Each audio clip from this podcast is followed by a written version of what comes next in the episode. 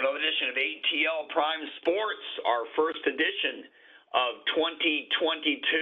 Todd Quarter here in Atlanta, JJ on the other side of the ATL, Wayne, our producer in Memphis, Tennessee, and our guest slash co-host tonight, David Walker of the Rebel Walk. We'll talk some. We'll obviously talk about the National Championship game.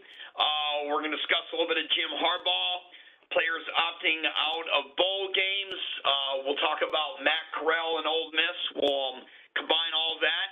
And then here, I'll give it away, why not, Falcons versus the Saints. We'll talk about that. David's a Saints fan. You two are Falcons fans, so we're going to have fun with that. And then we'll do our pick six, as always, to end the show. And David's going to do it with us tonight, even though he doesn't count the pick six standings. JJ will go ahead and take that over when we get to that segment of the show. Just to let everyone know, you can reach us all at ATL Prime Sports on Facebook, Twitter, Instagram, and YouTube. You can get a hold of JJ at JJGetYouOne, myself at Quarter Todd, Wayne at RWY Jr., and our guest at David Walker QB, or you can get a hold of them at the Rebel Walk. So, guys, how are you, and how was your holiday? JJ, go ahead. Yeah, I'm doing great. Had a great holiday. Topped it off with a victory party, per se, for my Georgia Bulldogs against my favorite childhood team, where I was actually born in Grand Rapids, Michigan. So really, my heartstrings were divided inside my body. I was riding or dying with dogs. So I had a good, happy New Year. Wayne, what about you? Yeah. Well, you know, we're coming off of two conference wins, the University of Memphis Tigers. So that's a good thing. And we'll see if we can get some players healthy and keep going from there. Well, my Christmas Eve birthday, let's see, I turned 66 this year. Happy birthday to me. And then had a great Christmas here, and had to miss the Sugar Bowl because I was staying home with my 91-year-old dog, who we decided we did not want to put into boarding, and so didn't get to go to New Orleans, my home state of Louisiana, but Ole Miss Evie did, and of course enjoyed that till right up until the point where we lost our quarterback to an injured ankle. But other than that, it was a great holiday. I really enjoyed the bowl season. I said I had a great holiday, guys. Yeah. I just got home from Minneapolis. I did the NA3HL showcase and the NAPHL showcase right 2 days right before Christmas. And next week I'll be doing another showcase in the Detroit area. Christmas was great. Obviously, we got Joshua home, and everybody was in town, so it was a good Christmas and a good New Year, and it was glad to have all the family together for a change. All right, let's get into our show. I'm going to lead it off, and you guys didn't. This wasn't on the rundown, so it's part of my surprise for you. It happened today. There was a reporter, AP reporter from the Chicago area, who basically said that, you know what, I'm not voting for Aaron Rodgers as MVP. He's a bad guy, blah, blah, blah. He didn't get vaccinated. He lied. So we're just going to exclude him from the MVP race. And I don't know if you guys had a chance to catch it. But Aaron Rodgers' response was just poetic. He just said, I don't know this guy. I've never had lunch with him before. He's never hung out with me, never had an interview with him, never even spoke to him in my life. But he said, I guess we'll just call the MVP vaccinated. The NFL MVP vaccinated trophy instead this year, and you guys can give it to whoever you want to. I thought his response was pretty good. JJ, we'll go around the table. Actually, David, you're the guest. We'll go around the table. We'll start with you every time, then JJ, then Wayne. David, your thoughts on that? I'm sure you could care less if you're playing football whether your teammate is vaccinated or not, as long as they're winning games and everybody's healthy. You know, I mean, it's been a little bit of a controversy this year because I think that he said that he was protected or whatever the words that he used when he was asked if he was immunized. And I don't think that you can actually hold that against a player. You know, I mean, that's his own personal choice. And you know, Aaron Rodgers, he was on with Eli and Peyton the other night for the Monday Night Football game, and I really enjoyed what he had to say. And just loose as he could be. And I mean, Green Bay, I mean, look at the season that they've had. And they were, you know, had all the controversy going on before the season started about who was drafted, when, and all this, and coming in and so forth, and whether he was coming back to the Packers. And, of course, this was the night that Ben Roethlisberger was playing his last game in Pittsburgh, and had a lot of really nice things to say about Ben. Of course, this was Ben's 18th year, and I think Aaron, I think, is coming up, what is this, his 17th or something like that? So, I mean, it's just crazy for one quarterback or one player to be in the same place, you know, like it's the 1960s or 70s again, you know, before free agency and before all this stuff happened. So, you know, I've got a lot of respect for Aaron Rodgers, really do. And, you know, he's had an MVP year, and I don't think anything, you know, off the field should enter into the decision that people are making. JJ, the most vaccinated player award, will you give it to Aaron Rodgers? Yeah, you know, Keyshawn Johnson went on SportsCenter and did a quick hit earlier on Wednesday evening, and he basically was asked the same question, and his first answer was just to each his own. Remember, folks, we're all Americans in this. Whether you're on this side or that side, hey, just remember people have varying opinions, and they have their reasons why they do or don't take the vaccine. That shouldn't apply to football. If you're balling and you're leading the league in touchdown and all the correct passing categories and you're an MVP candidate, yeah, it shouldn't matter. But if you want to do this year, you really should change it to MVP, VP, most valuable player, vaccinated player. Because that's that seems like what it's doing here. Because it's not fair to Aaron Rodgers to be judged like this. In his defense, he said he was immunized. I got to believe him. I mean, if he had it before and he had the antibodies, again, teach his own. This doesn't matter about the vaccine. It matters about football. That ball right over my shoulder there with the laces on it, we call it a pigskin. He's throwing it pretty good. His team's in a really great position to win a Super Bowl. That's what it's about.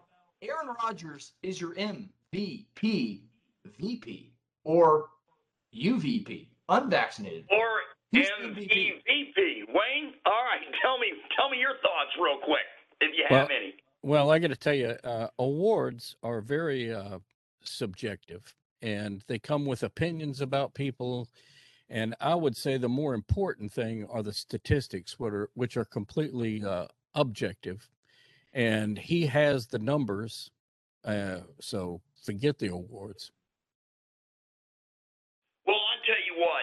To me, it's so hypocritical. Like, these people in the media, they act like they've never lied or made a mistake in their life. We're all not perfect. I'm not perfect. You guys aren't perfect. To me, it's absolutely ridiculous to criticize somebody because they lied whether they were vaccinated or not. It has zero to do with what they do, their performance on the football field. Ask his teammates. Ask every one of the Packers, Aaron Rodgers' Packers teammates, whether they want him at quarterback, and all of them are going to tell you yes, because without Aaron Rodgers, Green Bay doesn't have one iota of a chance to win the Super Bowl. He's the one that stirs the drink for the Packers on offense. So, to me, the media mob, you know, these guys need to just go ahead and look themselves in the mirror, check themselves, and go, hey, I made a mistake, to just forget about it and vote with integrity. And that's my thought on that. Guys, let's go ahead and switch over to college football, the National Championship game. Let's see, golly, it'll be on Monday night. Georgia's lost the last 7 straight against Alabama. including the overtime loss in the National Championship game back in 2018. We all remember 2nd and 26, two to Devontae Smith. They've lost, +3 SEC championship games, and of course the latest one, which was on the 4th of December. Guys, give me a key to eat. I'll tell you what, there's so many keys to this game. Briefly, everybody give me two keys about the game, and David, go first. Then JJ, then Wade. As a quarterback, I'm going to look at the quarterbacks first, and I think a lot of people would be amazed. I'm a QBR guy that ESPN puts out each week on every quarterback who qualifies after their games, and then of course it accumulates throughout the season. And I was just looking at the QBR just a moment ago for this season, of the quarterbacks in all the conferences, including G5. And I see that Stroud is number one with a 91.6 QBR. But second is Bennett from the University of Georgia. And I don't think anybody would have thought that Stetson Bennett is that proficient just because Georgia has such a good running game to go along with it. But he is actually a couple of percentage points ahead of Bryce Young, the Heisman Trophy winner. So you're looking at two of the top three quarterbacks here in the country.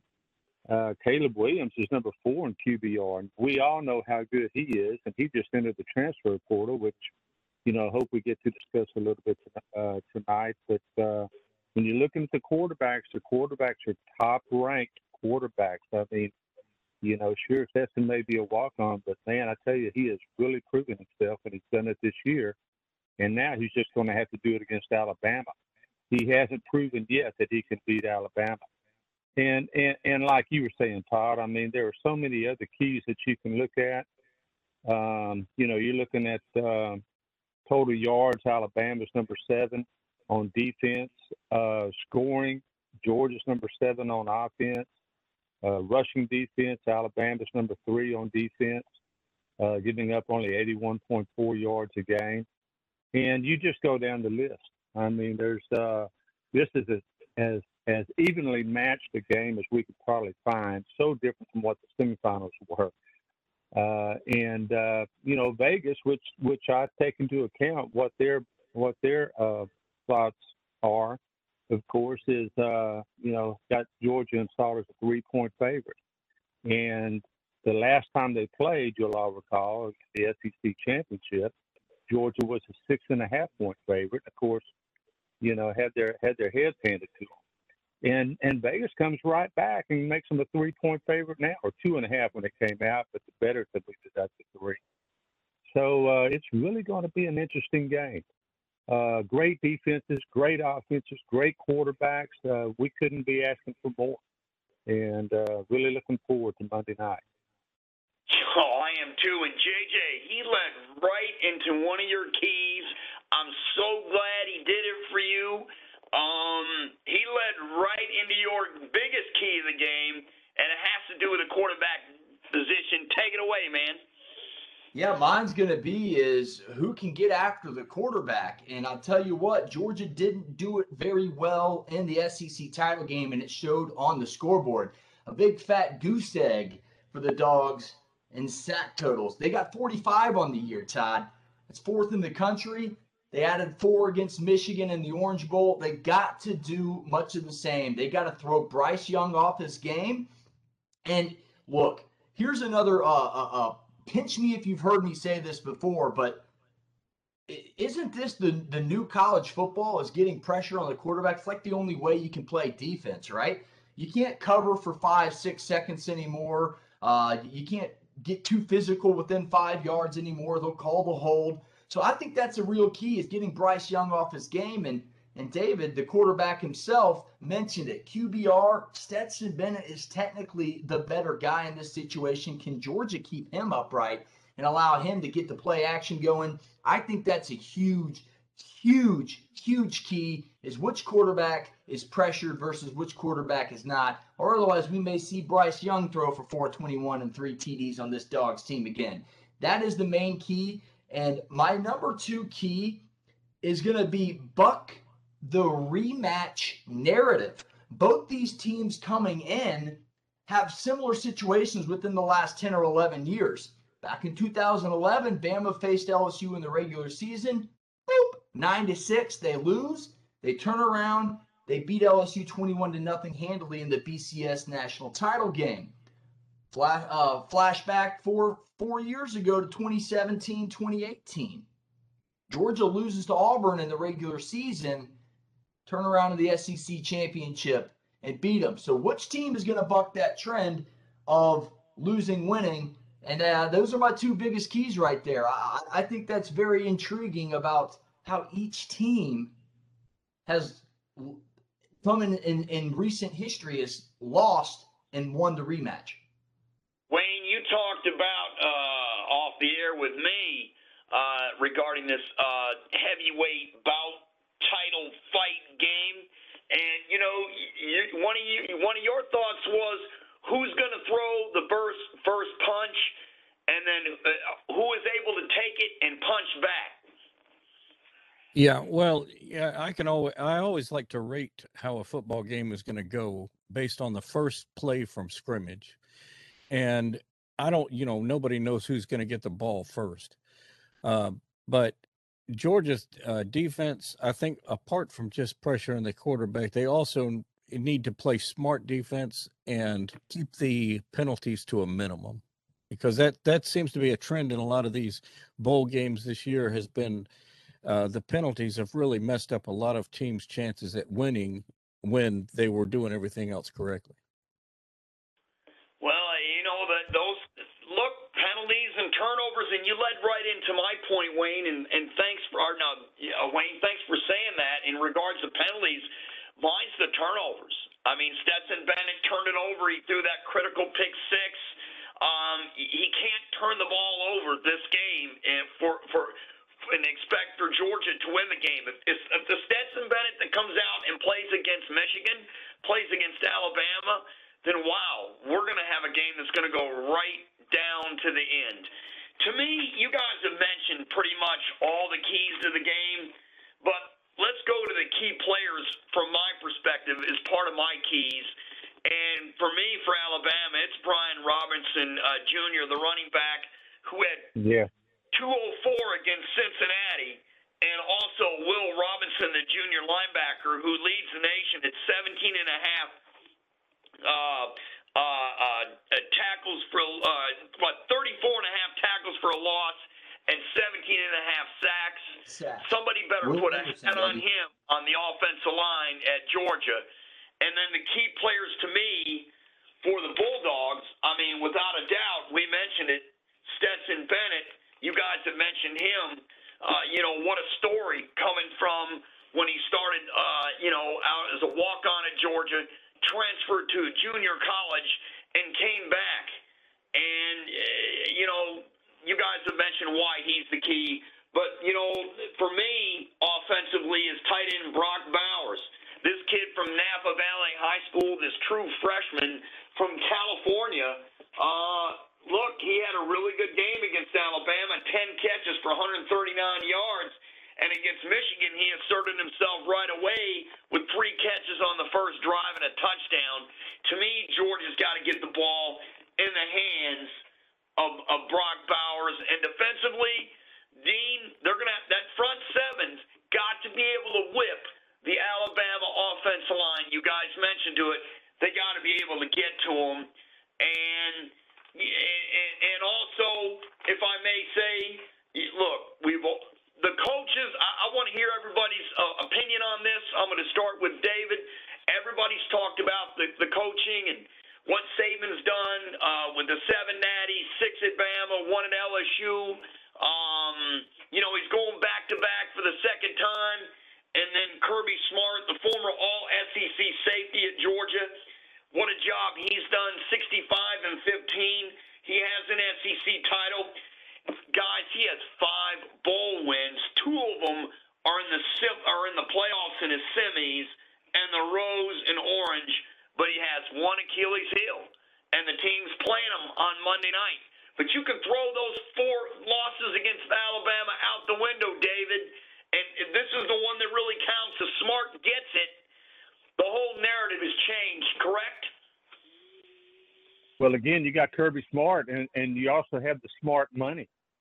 And the Smart money in Vegas right now is on Georgia. And so when you look at it that way, and you look at these guys who are in the business of picking these games and setting up a line that will get even money on both sides, to throw Kirby Smart and Georgia out there as a field goal favorite, I mean, that's really impressive to me, particularly after the game that Alabama played against them in the SEC Championship. So I put a lot of credence into that. But, you know, we were talking before the season started, Todd, and I was looking at some statistics and so forth. And, you know, who was number one last year in third down conversion percentage?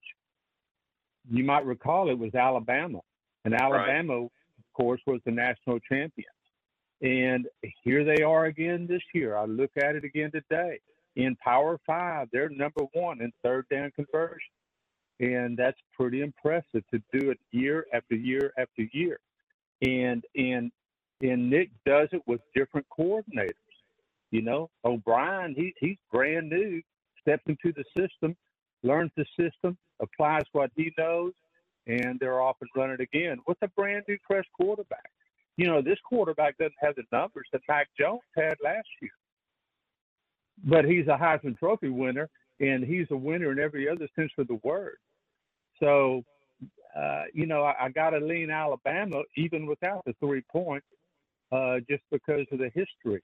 And something else that I saw, you know, when Alabama lost A&M, you know, back in 2012 when Johnny Manziel was running wild for the Aggies, and they went to Tuscaloosa and beat Alabama. That was the only game Alabama lost. And they won the national championship then. So I said, when A&M beat Alabama this year, I said, well, here comes another national championship for Alabama, and I'll be darned if they're not set up for it.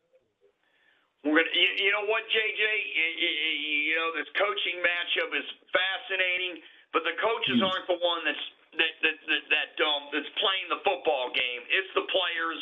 And the chess match, and David mentioned it, Bill O'Brien, the coordinator. But you know what? We can flip that script and go to the other side of the ball for Georgia and Lanning, the D coordinator, who's going to Oregon. Oh, man, would he love to go back to Oregon with Oregon, with a national championship ring, and he's got a great shot with that defense.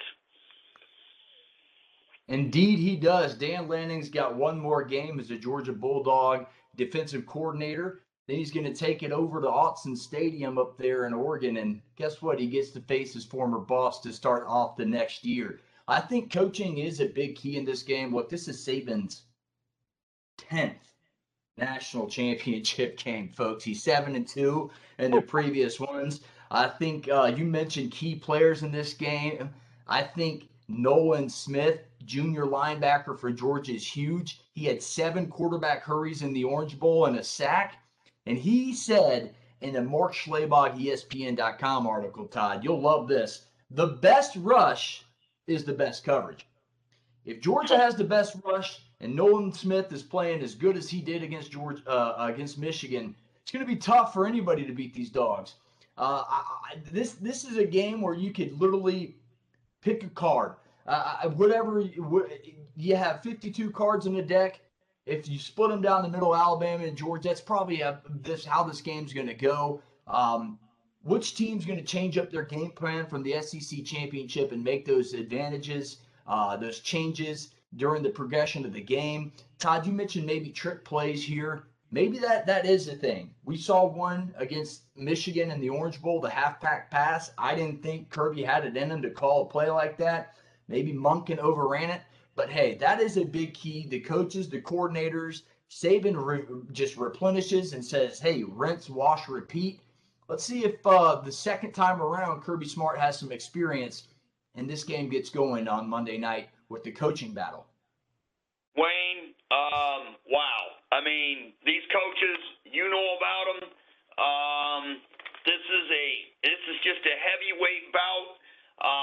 You know, it's so funny. Everybody was complaining that we could possibly get this game, and now we do. And to be honest with you, I think it's better we have this game. I'm going to take the opposite end of it. Your thoughts on that, because this is a heavyweight bout fight. Who's going to throw that first punch? We talked about it earlier. And guess what? It's so funny. Everybody wants to expand the playoff. And you know what? If you expand the playoff, you might get a Final Four with four SEC teams. So, Wayne, your thoughts on what I just said and in terms of the coaching matchup?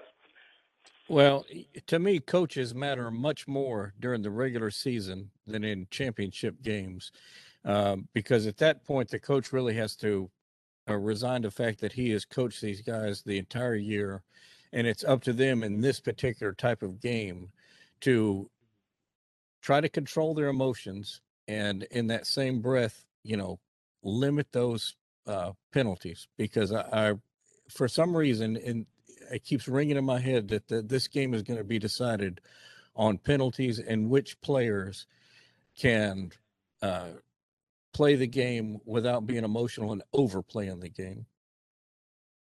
Well, I'll tell you what, when this coaching matchup, I always think about it. Against Alabama, you don't pick your poison.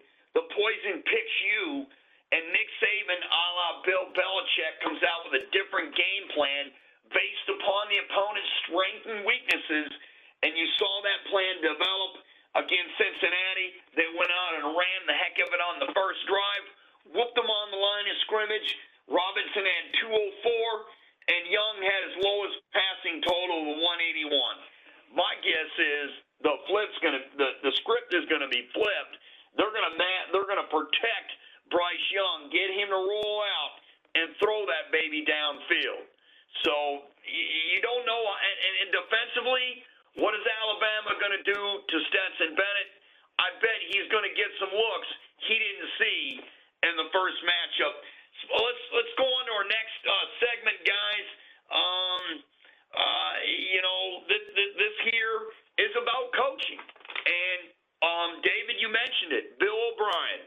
And what do you know, Jim Harbaugh, the big rumor is he may leave Michigan for the National Football League.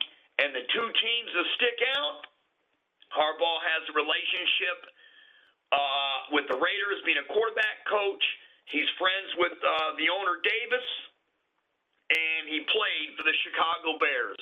And guess what? The rumors are, and it's just rumors, that those two coaching positions will be open, amongst others.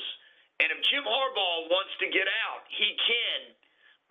His replacement at Michigan, David mentioned it, offensive coordinator Bill O'Brien, used to be the Penn State head coach and the Houston Texans head coach. He's a candidate. Internally, I've mentioned this till the cows come home, to JJ off the air. I've always thought Mike Hart would be the next head coach at Michigan, the former running back, the guy that said little brother, big brother to Michigan State. He called Michigan State big brother when they beat him in 06, and that was the last time he faced him. That was Lloyd Carr's last year. So, JJ, your thoughts – David, your thoughts on Harbaugh leaving the NFL. Gut feeling, does he leave? You know, it may be time for him to get to move back into the NFL. I mean, he's probably done as much as he can at Michigan, and you know, there may be some folks at Michigan who may be ready for a change at this point. And should he leave, I mean, that just continues to carousel now. O'Brien may have a shot at getting the Michigan job. I don't know. You know, I've heard Chip Kelly out of UCLA. And then, of course, if Chip Kelly goes to Michigan, then you're talking about UCLA opening up, and then all the Lane Kiffin rumors begin again.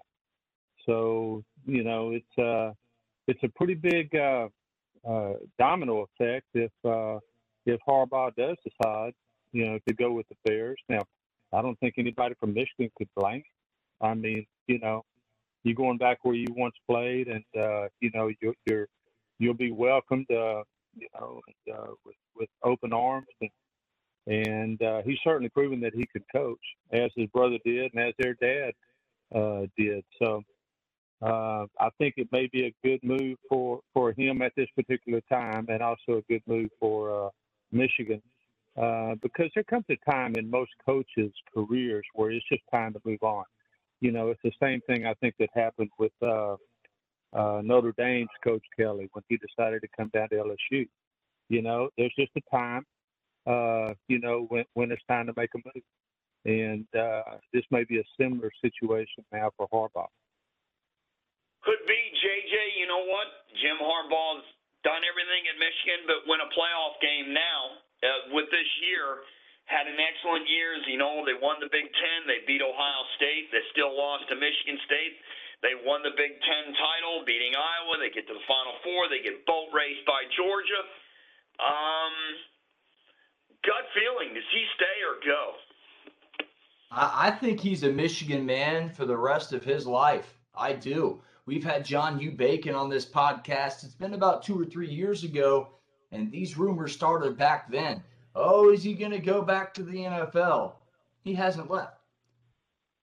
Last year, same thing. Oh, the Michigan fans are stirring. They had a bad season. Maybe he'll leave for an NFL job. Nope, he stayed. Got him to the Orange Bowl, college football playoffs. First time an unranked team has gone from just that, unranked, to the college football playoffs. No, I think he stays. I think he's a great college football coach. I think he's a great NFL coach. But I think he loves his alma mater, and I think he's got a job to do there. And what is eye-opening is Ajabo and Hutchinson both declared for the draft. I don't know if that has anything to do with it, but I my gut feeling reflects John U. Bacon's. I think he stays. The rumors are just that. Wayne, it's not about money at Michigan. We all know they're going to spend it. There's just absolutely no question about that. They have the money. About Jim Harbaugh, it's not about the money. It's about the opportunity. Has he taken Michigan as far as he can take them? And is the time right for him to leave to go to the NFL, in your opinion? Well, of the two teams that you mentioned, the Las Vegas Raiders organization would not be one I would want to be a part of right now. And Chicago is not necessarily the place I would want to be at. And so just based on that alone, I don't think he's going to go anywhere. Wow. See, I went to Michigan. I think he's leaving. This is just a gut feeling. We don't know squat, okay, in terms of whether he's going or not. I think the time is right. They cut his pay a year ago. He made up some of it in terms of bonuses and handed it out to the staff and et cetera for those in the football office for his bonus money. I just think the time's right. I think after seeing the Georgia game and seeing Alabama, he's seen Alabama up close too. They've lost to them. I just think that, you know what, I'm still a long way away in the trenches in terms of talent on the O-line and D-line, even though I have a good one, to be able to beat these teams. And I think he's looking for a new challenge. And, you know, he went to the Super Bowl, took him to the 49ers with Colin Kaepernick as his quarterback of all quarterbacks. And he came all so close against the Ravens. And I think he thinks he has a better shot to win a Super Bowl than he does a national title at Michigan.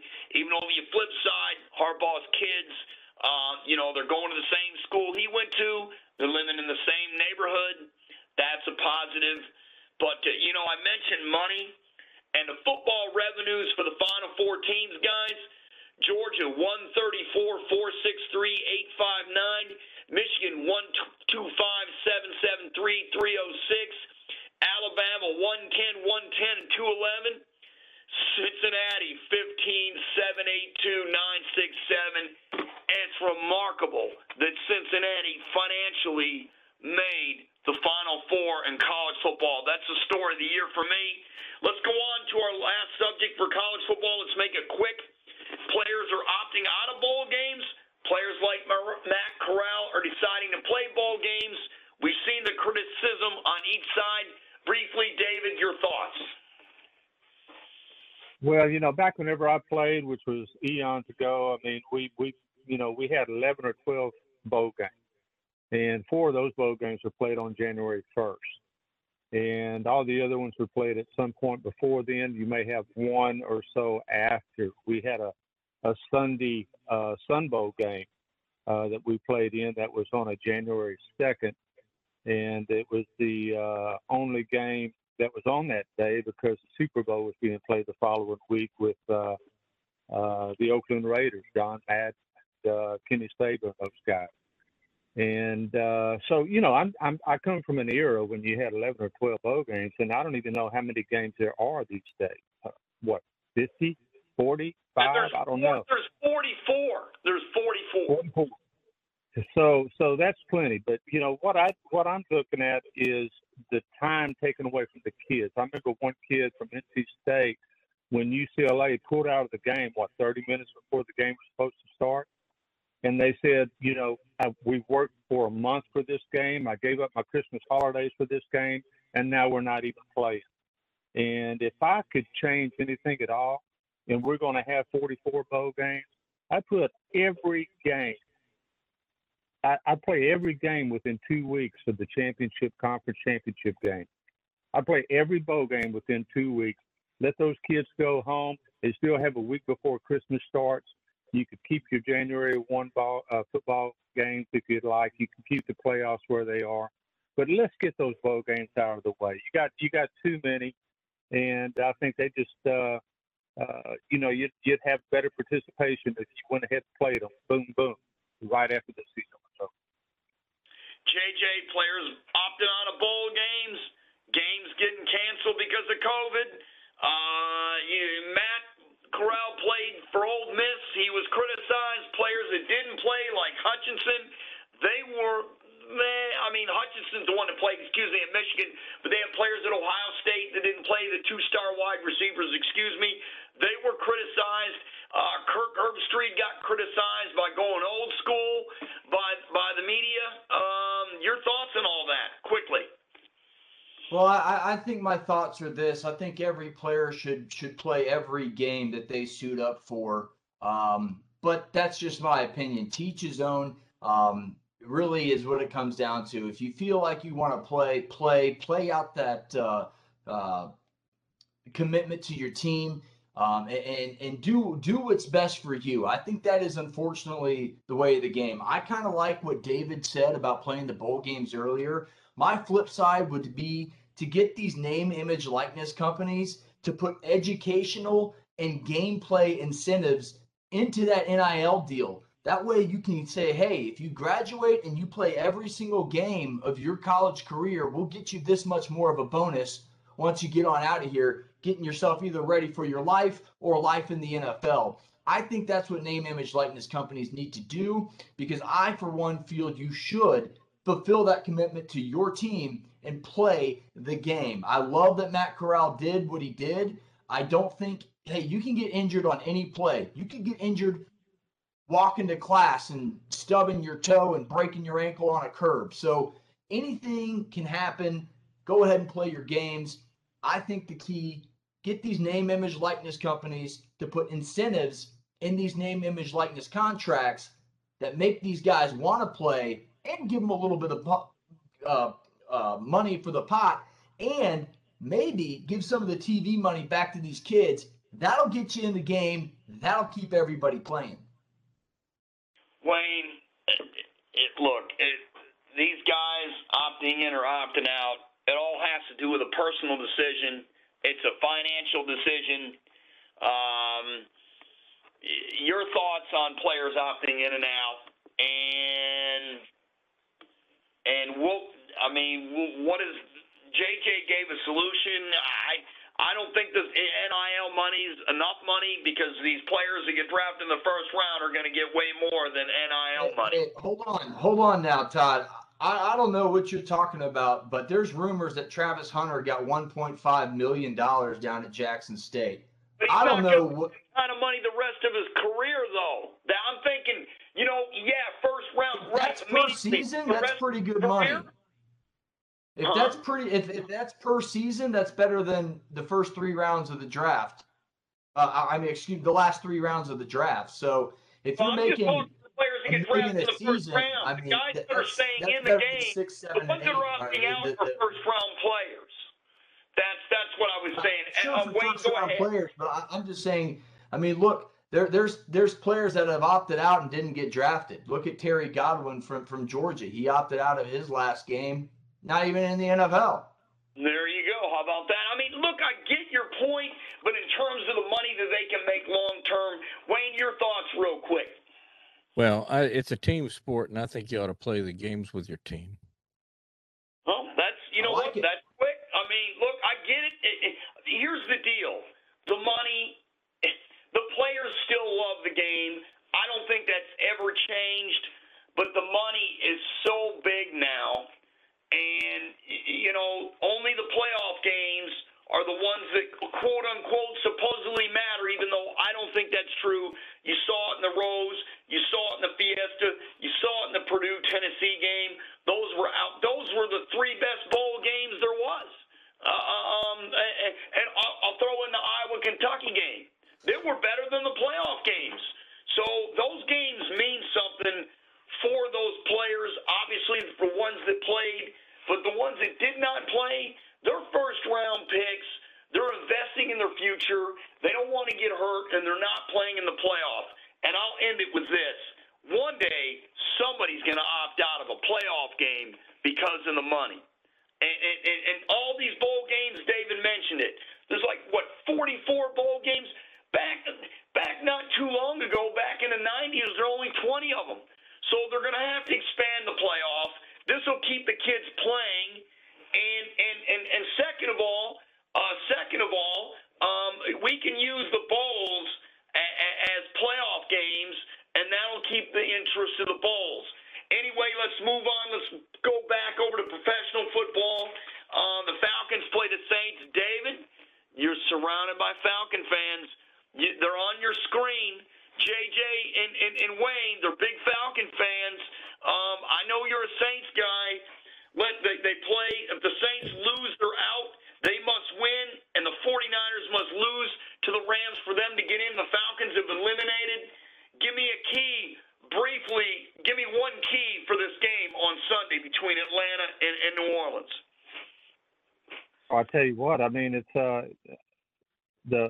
I know New Orleans is favored by 4 points, but, I mean, you know, the Saints have had such problems this year at the quarterback position. I mean, they brought in Ian Book from Notre Dame, who was just a rookie out of nowhere out of Notre Dame, but hadn't played a snap all season long, and he really looked like it. So for New Orleans to even be favored in this game, I think is a little high strung.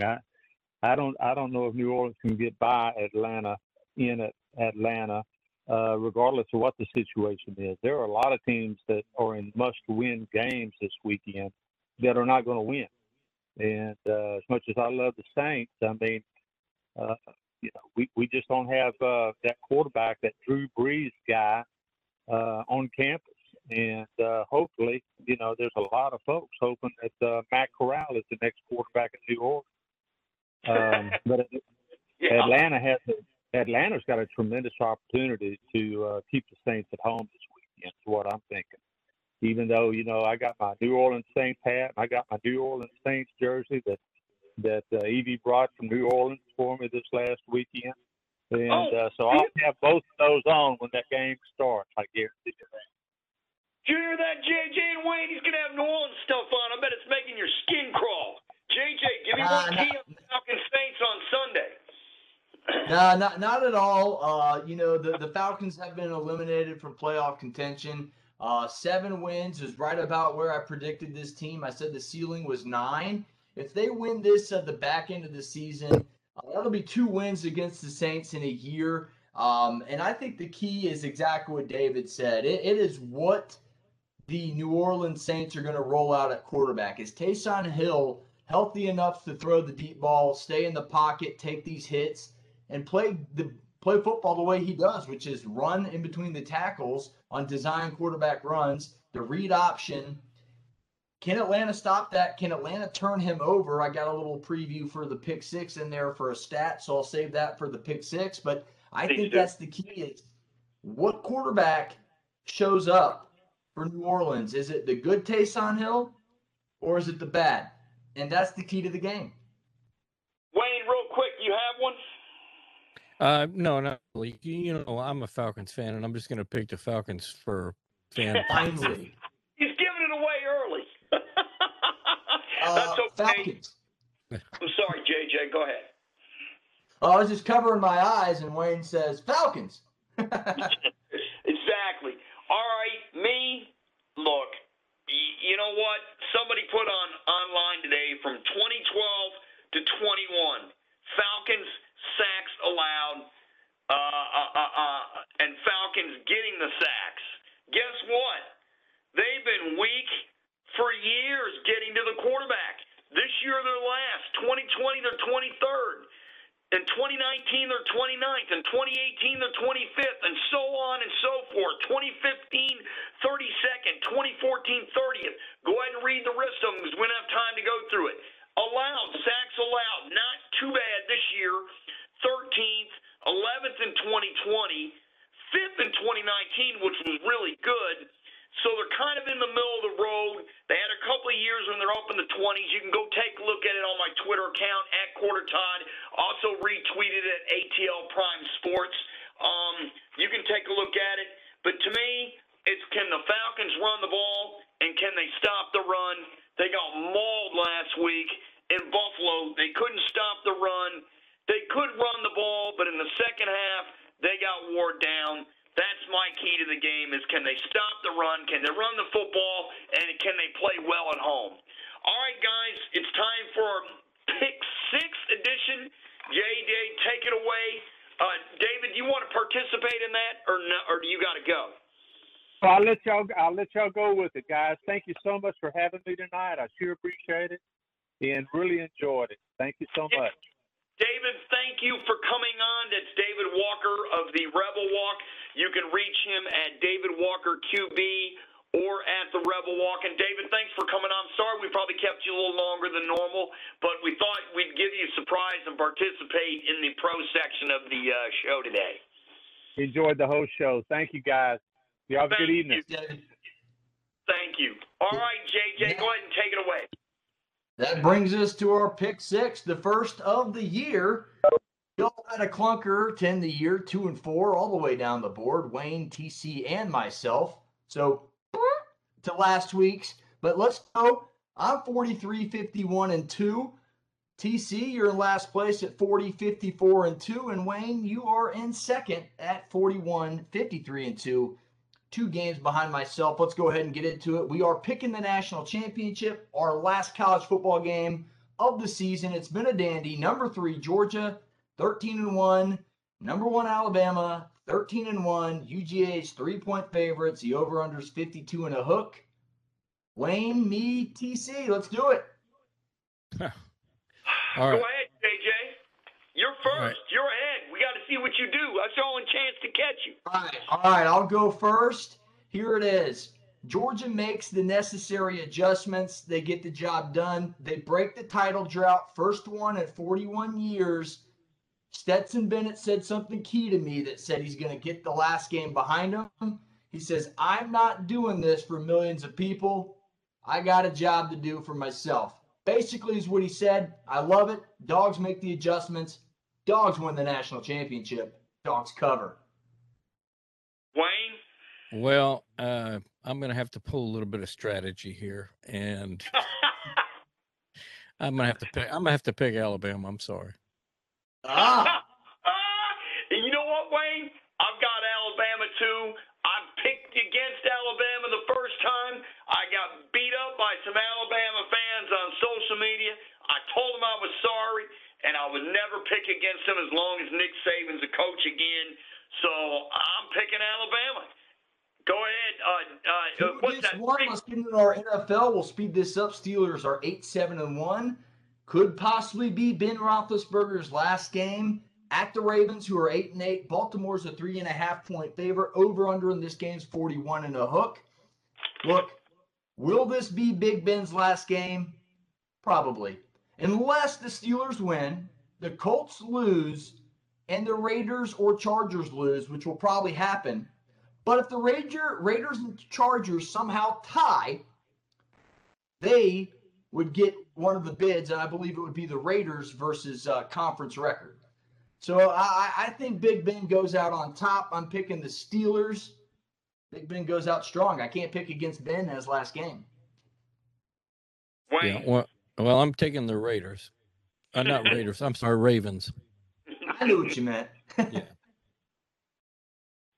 You know what? I'm with the Ravens. That's a what's the spread on that, JJ? I forgot. It's 3.5-point favorites are Baltimore, and the over/under in that one's 41.5. The Ravens will win that game by 3.5. Yeah, I'll take the Ravens. Next is the Falcons 7-9 at the Saints 8-8. New Orleans, Louisiana is favored 4.5 points. The over/under in this one is 40. Look, Saints need a win and the 49ers lost to get into the postseason. I don't think it happens. Falcons force a turnover on Taysom Hill. They have done it. Folks, don't look now, but the Falcons have the longest turnover streak in the NFL. They've done it in 11 straight games. I think they finish the season strong. I think they get that 8th win. And I am an underdog in this game, so Falcons in the points, nice and easy. Wayne, we know who you're picking. Well, yeah, strategy doesn't matter in this game. I'm picking the Falcons in the points.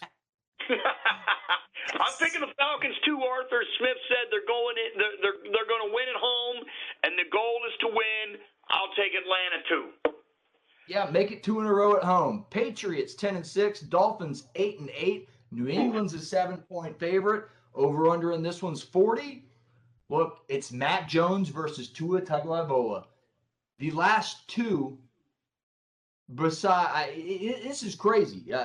Tua beat out Mac, then Mac beat Tua's stats, and now Bryce Young's beating all their stats. This is a crazy quarterback carousel at Alabama. I think that's a big key in this game. But look, Bill Belichick and the Pats still have a shot at the AFC East. They play hard. They cover. I think they win by 2 touchdowns. Yeah, I'm taking the Patriots to cover as well. You know what? New England's had problems over the years in Miami. Man, but New England has a shot to win the division title if Buffalo loses. Man, 7 points, though, and the Fish have been eliminated. Things have happened to Miami, and to the Patriots and the Heat, but I think they win by 8, so I'll take New England. 49ers 9-7 at the Rams 12-4. Los Angeles is a 4-point favorite in this one. The over/under is 44 and a hook. 49ers win in their end. Stafford and the Rams need to win to lock up the NFC West. Those are the game notes. Look, I think Stafford outplays a beat-up Jimmy Garoppolo in that thumb. Stafford has had the turnover bug the last 2 games, 6 in the last 2 games, to be honest. But somehow the Rams have won 5 in a row. I think they stay hot. I think Matthew Stafford, the Bulldog, corrects his turnover issues. Rams cover. Yeah, I'm taking the Rams to cover as well because even if he turns it over, I think they're going to win. The Rams by 6. It's really close. The 49ers, they're playing for an awful lot. The Rams are obviously playing for position. Stafford's going to correct his turnovers just in time, but I'll tell you what, this is a difficult defense to correct your turnovers against, but I'll say the Rams, and I think it's by 5. Chargers 9-7, Raiders 9-7, a win and in game to end the NFL football season on Sunday Night Football. The Chargers, LA, again a 2.5-point favorites. Just LA is the favorite again. Minus 2.5, over-under in this one's 49. These are Monday spreads, folks, who do remember that. Again, a win and end game for me. I like Carr and the Raiders. Raiders, winners of 3 straight, despite all that has happened during the season with a couple DUIs, 1 DUI manslaughter, the coaching issue. All the issues, somehow, some way, if they win this game, they're in. I think they get rid, they get over the distractions. The defensive back who was arrested for DUI earlier in the week will play. And I think the Raiders and the points are the safe bet. That's what I'm taking. Well, I'm taking the strategy on this one, too. I'm taking the Chargers to cover. Go Chargers, go. You know what? Too much drama for your mama. I'm going with the Chargers, too. And Jim Harbaugh will be the next coach of the Raiders. There you have it. That concludes our Pick Six. Ladies and gentlemen, enjoy. Todd, Wayne, it's been a great show. Guys, I hope this MLB lockout gets situated and the Braves re-sign Freddie. That's my final thought. I'm glad. He just jumped right into baseball. I like it. You know what, guys? I had a lot of fun. Went a little long tonight, but we don't have a show on Blog Talk this Friday. We'll have one 2 weeks from Friday. Will be our first show on Blog Talk. I want to thank David Walker for coming on. I want to thank you, Wayne, for producing our show and participating. I want to thank you, JJ, for helping me out in terms of putting the show together. And guys, we'll be on next week. We'll have one show, and then we'll go back to our two-show format. Their show on Blog Talk 2 weeks from this Friday will be live, 1-347-205-9631, blogtalkradio.com. And we'll have our first show. I'll be out of town next Friday. I'll be in Detroit broadcasting a hockey tournament. That's it, everybody. Until then, have a great week. If you like this video, please give us a like. Please give us a subscribe. For TC, for Wayne, I'm JJ. See you guys later.